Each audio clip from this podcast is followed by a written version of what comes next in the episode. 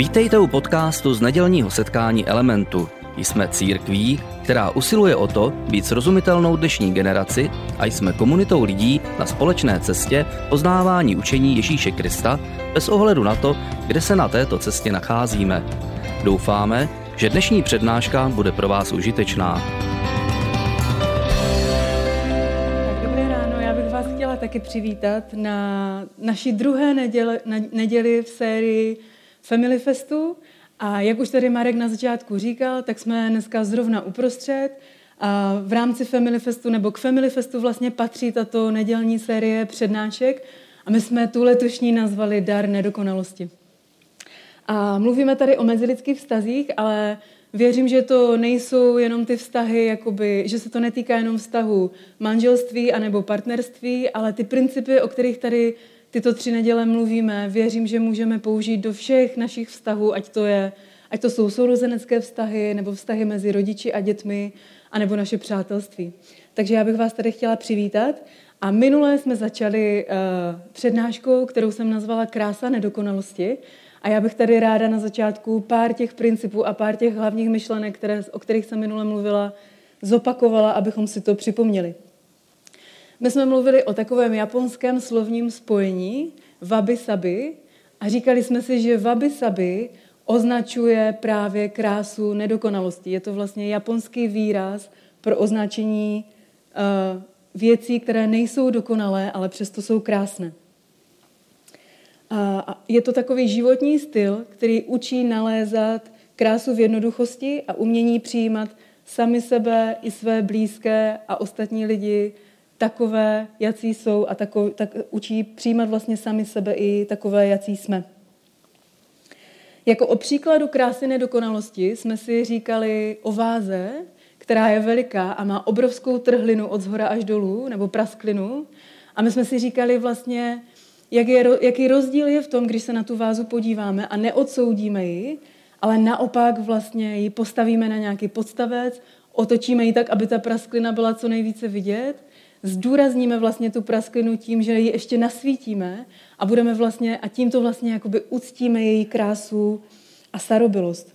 A v tom úvodním videu jste viděli umělce, který používal techniku, která se jmenuje kintsugi. O té jsme minule taky mluvili.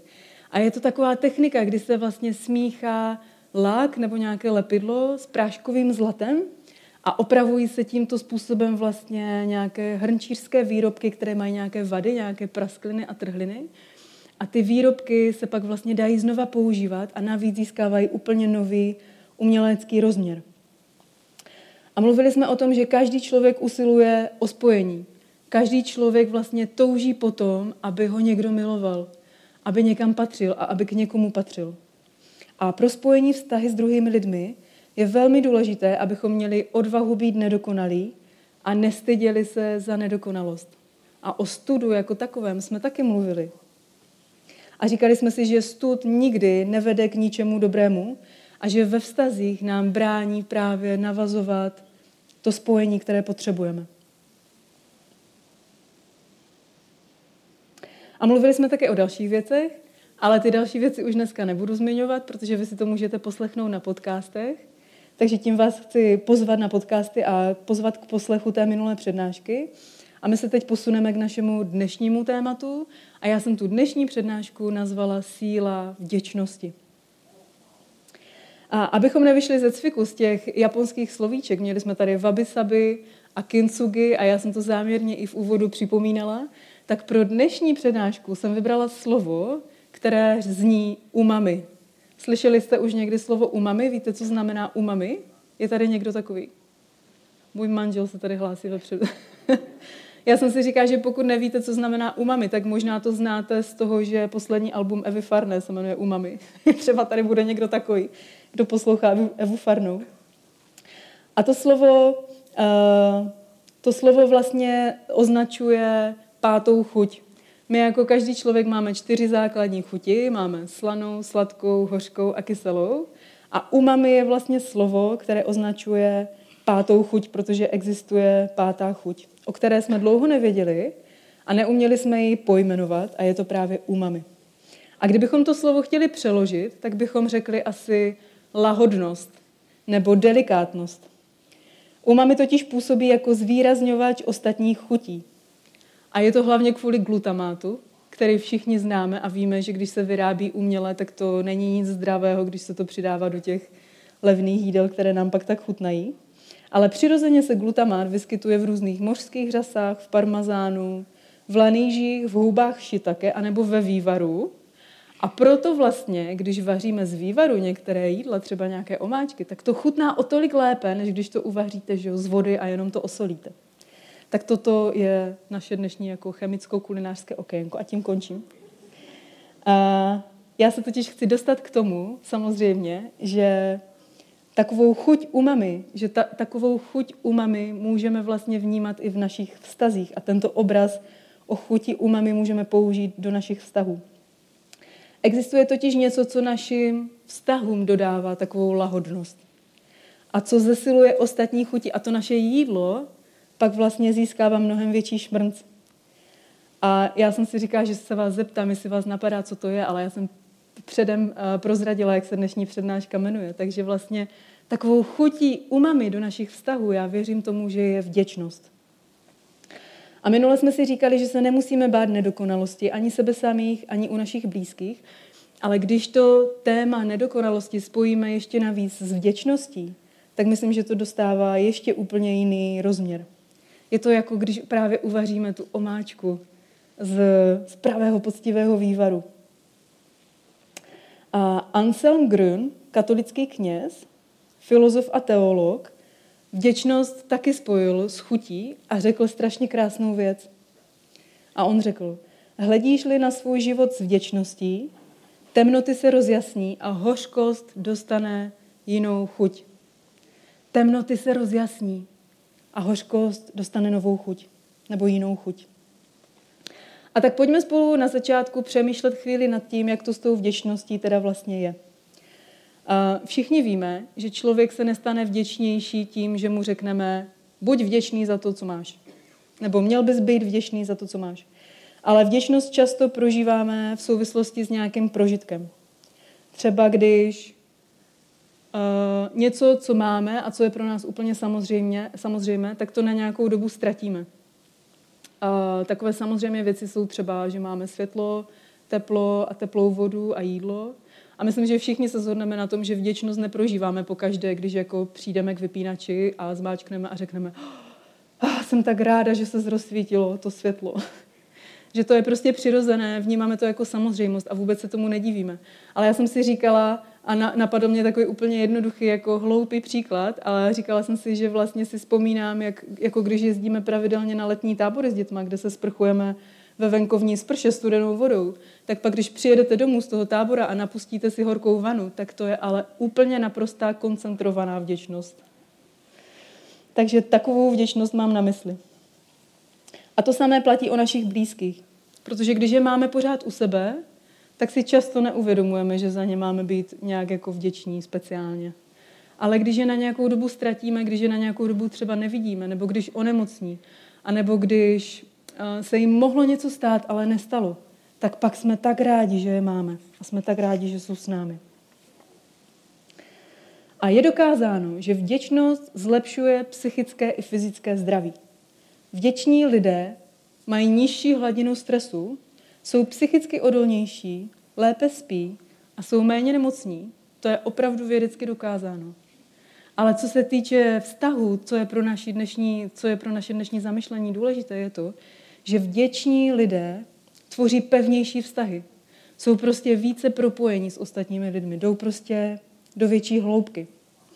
A já věřím, že je opravdu velmi důležité naučit se pěstovat v sobě vděčnost jako aktivní postoj. Naučit, naučit se používat vděčnost jako tu pátou chuť umami, která našemu životu dodá ten správný rozměr. A praktikujeme-li vděčnost, je to jako kdybychom uznávali, že máme dost a že my sami jsme dostateční. A je tam důležité to slovo praktikujeme, protože to není jenom o nějakém pocitu, který nás tu a tam přepadne. Všichni jsme občas za něco vděční, když nám to prostě jako dojde. Ale já dneska mluvím o vděčnosti, kterou praktikujeme, kterou prostě vyjadřujeme jako aktivní postoj. A když jsem přemýšlela nad sebou a nad vděčností, říkala jsem si, že jako křesťan mám v tomto ohledu o dost jednodušší práci. Protože já svoji vděčnost nemusím vyjadřovat jenom lidem kolem sebe, ale já svoji vděčnost můžu vyjadřovat Bohu. A já to dělám často tak, že chodím na procházky. Já jsem takový člověk, který miluje přírodu, takže často chodím na procházky, už jste to ode mě možná slyšeli. A já, když jdu na procházku, tak se prostě často modlím a často děkuju Bohu. A děkuju za úplně normální věci, které mě prostě napadají. Děkuju za svého manžela, který úžasně zpívá, se kterým se prostě máme dobře. Děkuju za naše děti, že jsou zdravé a že jsou spokojené a že máme prostě zdravou a šťastnou rodinu.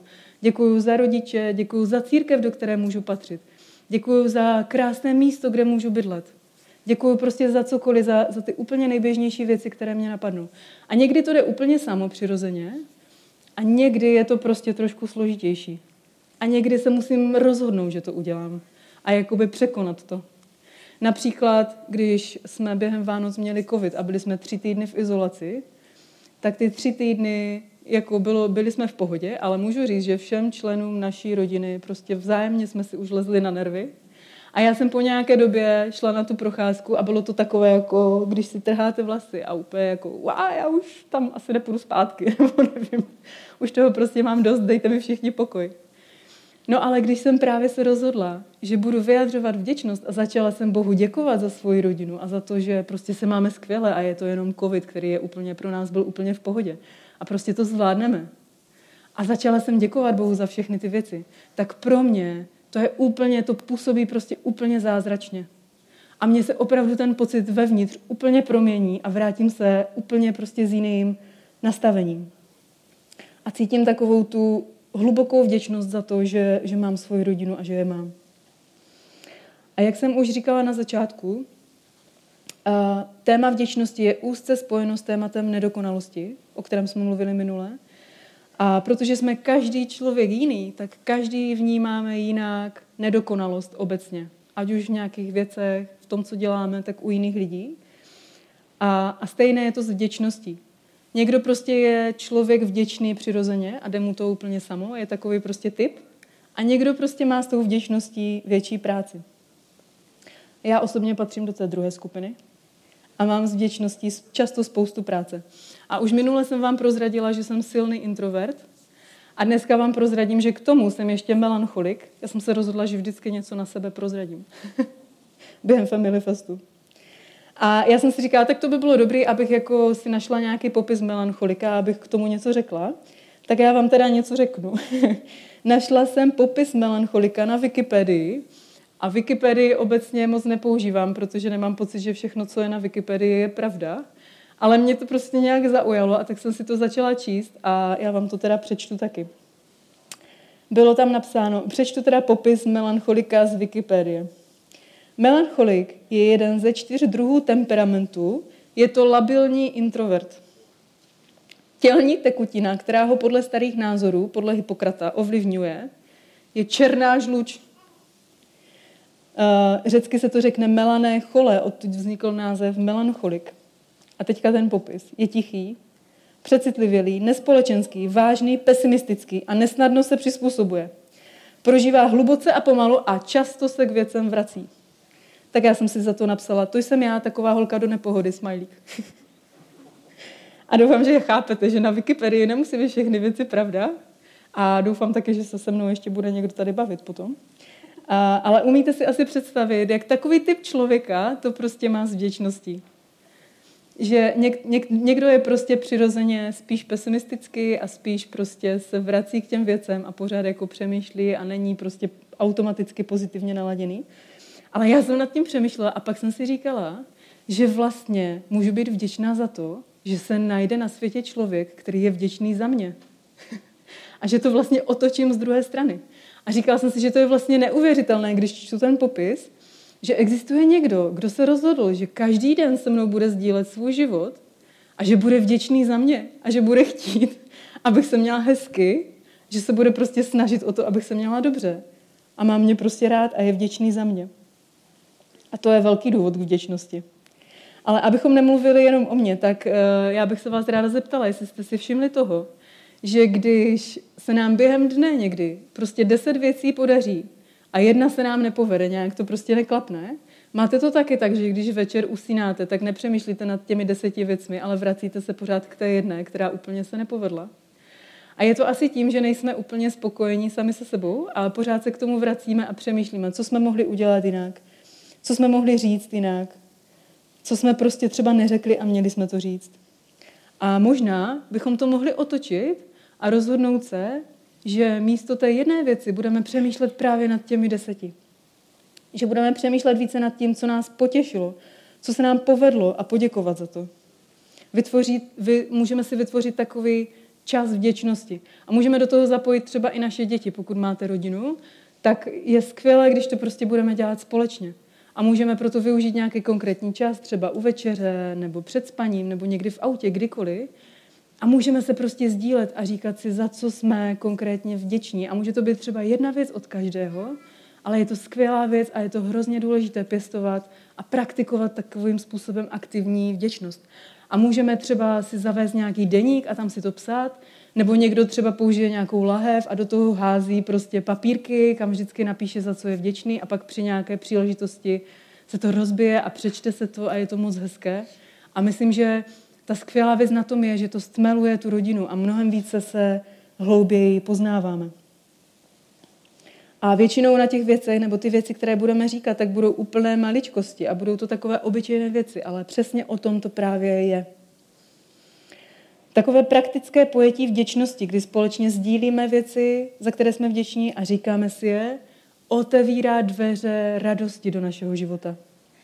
A druhá skvělá věc na tom je, že právě v našich vztazích jdeme hlouběji. Více se navzájem poznáváme, vyjadřujeme emoce, mluvíme o hlubokých věcech. A pokud máte děti, tak se může stát, že třeba jeden večer nebo při té jedné příležitosti jedno z dětí řekne, já jsem hrozně vděčný za to, že mám sám pokoj, sám pro sebe. A to něco vyjadřuje, že jo? Ale další večer, třeba to dítě během dne prožije něco smutného, nebo já nevím, třeba zjistí, že rodiče kamaráda se rozvádějí, nebo něco takového. A ten druhý večer řekne, já jsem hrozně rád za to, že vás mám a že se máme rádi. A to taky něco vyjadřuje. A myslím, že v těch vztazích díky tomu půjdeme mnohem hlouběji. Je to pro nás pak jako dárek, který jsme právě dostali. A mám tady ještě jeden moc dobrý citát na téma vděčnosti a ten právě říká něco o té radosti. A ten říká, není to tak, že radost nás dělá vděčnými, to vděčnost nás dělá šťastnými. Není to prostě automaticky, že když jsi šťastný, tak jsi taky vděčný. Ale automaticky je to, že když jsi vděčný, tak budeš šťastný. A když jsme minule mluvili o studu, zmínila jsem výzkum, který provedla americká profesorka Brené Brown a já bych se dneska na chviličku chtěla k němu vrátit, protože eh, jeden z těch výsledků toho jejího výzkumu se týká také vděčnosti. A ona říká, že za 12 let své práce schromáždila 11 tisíc uh, příběhů, v tom výzkumu se tomu říká data, ne příběhy, takže schromáždila 11 tisíc dat.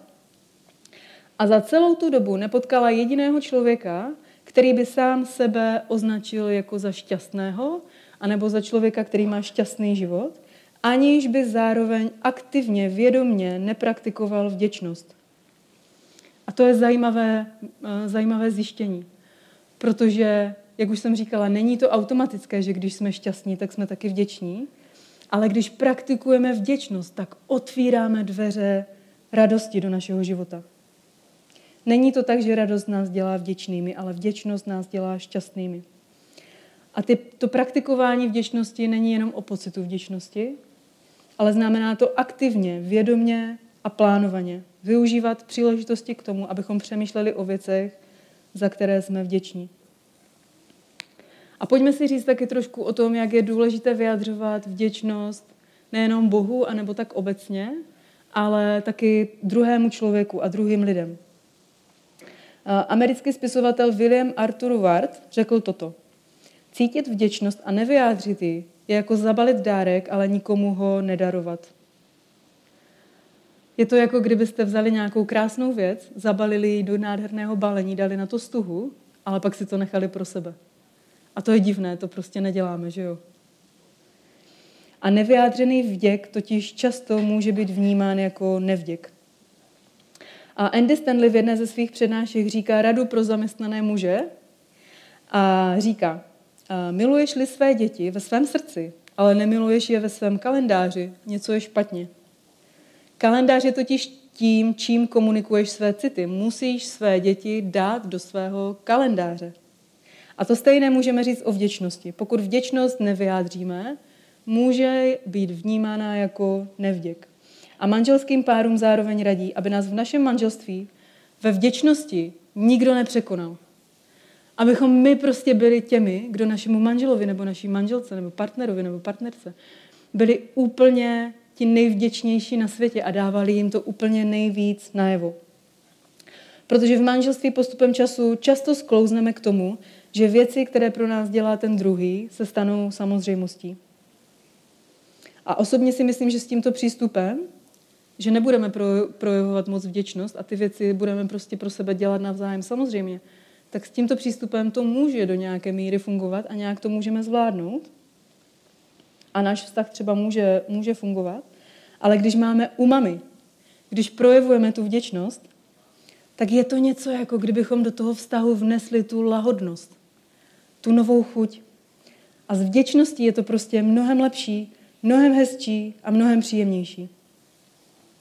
A napsala jsem si tady takový příklad, jako když třeba uvařím večeři a manžel mi za to poděkuje a třeba mě ještě pochválí, tak je to prostě hrozně hezký. A mě to hodně moc motivuje, abych to udělala příště zase. A není to jenom o tom, že vyjádří, že je rád, že má jídlo a že to jídlo bylo v pohodě, ale je to o tom, že on vyjádří, že si váží mého času, že vyjádří, že si váží toho, že jsem se snažila, že jsem na něj myslela a vyjádří tím vlastně to, že si váží mě. A myslím, že opačně u mužů to platí ještě více. Že když třeba chlap prostě umyje auto nebo vyluxuje nebo natankuje benzín, tak je opravdu potřeba, abychom to ocenili a dali to najevo abychom řekli děkuji, že si to udělal, že si toho vážíme. Protože slovo děkuji učíme děti už od malička, aby byly vděčné, aby poděkovali za to, když jim někdo něco dá, anebo pro ně něco udělá. A sami na to často zapomínáme, protože se ty věci pro nás stávají samozřejmostí. A je zajímavé, jak velký rozdíl je mezi tím slyšet děkuji a říct děkuji. Protože když říkáme děkuji, tak to do jisté míry jakoby vyžaduje, abychom uznali že ten druhý pro nás udělal něco, co sami udělat nemůžeme. Jako kdybychom mu museli dát najevo, že toho člověka potřebujeme a to možná ne vždycky úplně chceme. A tak možná často říkáme takovou jako, tak, že tam doplníme takovou jako pojistku, že řekneme, je, děkuji, ale to si nemusel. Abychom dali najevo, že, že si toho vlastně vážíme, ale že bychom to v pohodě zvládli sami. A říkala jsem o nějakých radách Enliho Stanleyho, tak teďka bych chtěla říct ještě jednu radu a, a ta se týká teenagerů. A Andy Stanley radí teenagerům, že pokud chtějí častěji slyšet ano na věci, které prostě chtějí po svých rodičích, buďte vděční a vyjadřujte to nahlas. Protože teenagery často berou věci jako, jako samozřejmost. Nevím, jestli tady nějaké teenagery dneska máme.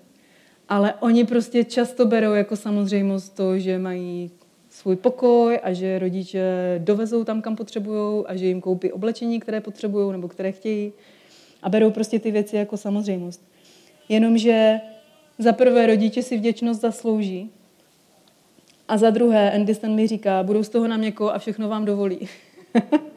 Protože vděčnost je vlastně něco, co se nás dotýká a když ten náš teenager bude vděčný, tak my budeme mnohem víc jakoby povolnější v těch věcech, co po nás chce. A když jsme u těch teenagerů, z jejich pohledu myslím si, že lidmi, kteří mají největší trhliny a praskliny, jsou právě jejich rodiče. A je to, je to zajímavé, že v tom teenagerovském věku si to prostě člověk nějak více uvědomuje. A my máme zrovna doma takové to krásné období. My máme malé holčičky, takže je to takové, že maminka je nejkrásnější a nejhodnější a budou s náma bydlet do konce života a obě si vezmou tatínka za manžela. A doufám, že to ještě dlouho vydrží, protože je to moc hezké. A Krásně to řekl Mark Twain, ještě poslední myšlenka k teenagerům. Mark Twain řekl, když mi bylo 14, můj otec byl největší hlupák pod sluncem. Skoro jsem ho nemohl vystát. A když mi bylo 21, nestačil jsem se divit, jaký pokrok za těch sedm let udělal. A já myslím, že to je velmi pozbudivé pro rodiče teenagerů. Vydržte sedm let A myslím, že stejně to je pozbudivé pro teenagery. Vydrž sedm let a uvidíš, že rodiče udělají pokrok. A vděčnost jako umami, jako pátá chuť, která dává našemu životu lahodnost. A Bible nás taky vyzývá k tomu, abychom byli vděční, a to dokonce za všech okolností. A v dopise, který píše apoštol Pavel Tesalonickým v páté kapitole, je napsáno Za všech okolností buďte vděční, neboť to je boží vůle pro vás v Kristu Ježíši. A zní to jako takový příkaz bez nějakého vysvětlování. Prostě nic okolo. Za všech okolností buďte vděční. A myslím, že Bůh nám to takovým způsobem přikazuje a nevysvětluje, právě proto, že On moc dobře ví, jak dobré to pro nás je, když budeme vděční. Jak dobré to je pro náš život a jak dobré to je pro naše vztahy. A právě kvůli našemu dobru máme být vděční. A jak už jsem říkala na začátku, být vděčný, být vděčný není samozřejmé, právě protože spoustu věcí v našem životě vnímáme jako samozřejmost. A v poslední době se toho ve světě hodně děje. Měli jsme tady covid, nebo ještě máme, ale už asi máme pocit, že to je trochu minulost. Ale myslím, že si můžeme na to vzpomenout a z toho pohledu vděčnosti můžeme říct, že když byla společnost v té nejhorší vlně toho covidu, jak snadné bylo si stěžovat. A jak mnohem těžší bylo nacházet důvody k vděčnosti, protože automaticky, když jsme přišli o ty věci, které jsme pokládali jako samozřejmost, tak jsme si začali stěžovat. A nevím, jestli to vnímáte podobně jako já. A teďka s tou situací, která se děje na Ukrajině, já mám pocit, že vděčnost se ve mně nějakým způsobem probudila. A že kamkoliv se podívám, tak můžu děkovat Bohu za ty věci, které mám. A je to vděčnost, která jde mnohem, mnohem, mnohem hlouběji než vděčnost za teplou vodu po letním táboře. Je to taková ta vděčnost, kdy si člověk uvědomí, že si vůbec nezaslouží to, co má. A s pokorou děkujeme prostě za to, co máme, za domov, za rodinu, za bezpečí a za tyhle věci. Jako bychom si uvědomili, že to, co máme, je obrovský dar. A není to samozřejmost. A díky tomu daru můžeme s vděčností dávat dál a tu vděčnost jakoby posunout a proměnit ji tak v aktivní postoj. Protože vděčnost nejenom, že otevírá dveře radosti, ale vděčnost podněcuje štědrost. A zároveň mám pocit, že vděčnost můžeme použít ve smyslu takového léku. Že vděčnost je lék na negativní věci. Abychom se nenechali unést strachem, smutkem, kritizováním nebo píchou a stěžováním si, anebo sobeckostí, závistí a těm, těmito věcmi. Vděčnost je lék. Vděčnost je lék na zahořklost, protože pamatujete si ten citát? Když budeme vděční, tak hořkost získá jinou chuť. Vděčnost je lék. Nemůžete pocitovat zlost a vděčnost zároveň. Nemůžete být za něco skutečně vděční a zároveň si stěžovat nebo něco kritizovat. Nemůžeme být vděční a zároveň někomu závidět něco, co má, co my nemáme. Vděčnost je lék. Vděčnost mění perspektivu. A hledíš-li na svůj život s vděčností, temnoty se rozjasní a hořkost dostane novou chuť. Vděčnost jako umami pro naše vztahy dodává našim vztahům a celému našemu životu lahodnost. Já moc děkuji, že jste tady byli dneska se mnou na našem druhém díle.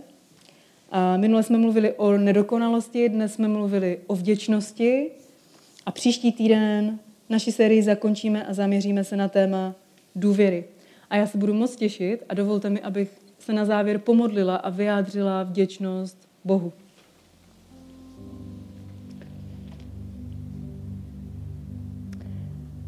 Drahý Bože, já ti z celého srdce děkuju za to, že tady můžeme dneska být a za to, že se jako církev můžeme scházet.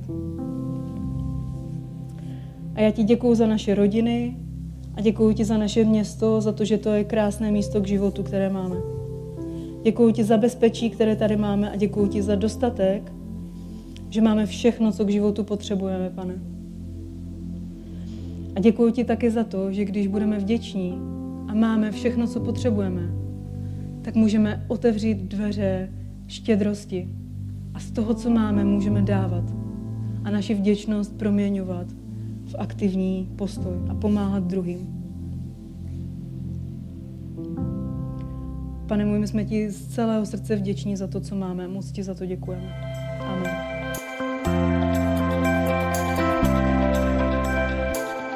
Děkujeme za poslech přednášky z nedělního setkání Elementu. Budeme rádi, když nás navštívíte také naživo, a to každou neděli od 10 hodin ráno v kině Biocentrál v Hradci Králové. Být na místě přináší větší zážitek, výbornou hudbu a přátelskou atmosféru. Více informací o našich aktivitách najdete na webu element.cx nebo na Facebooku Element Hradec. Těšíme se na vás. thank you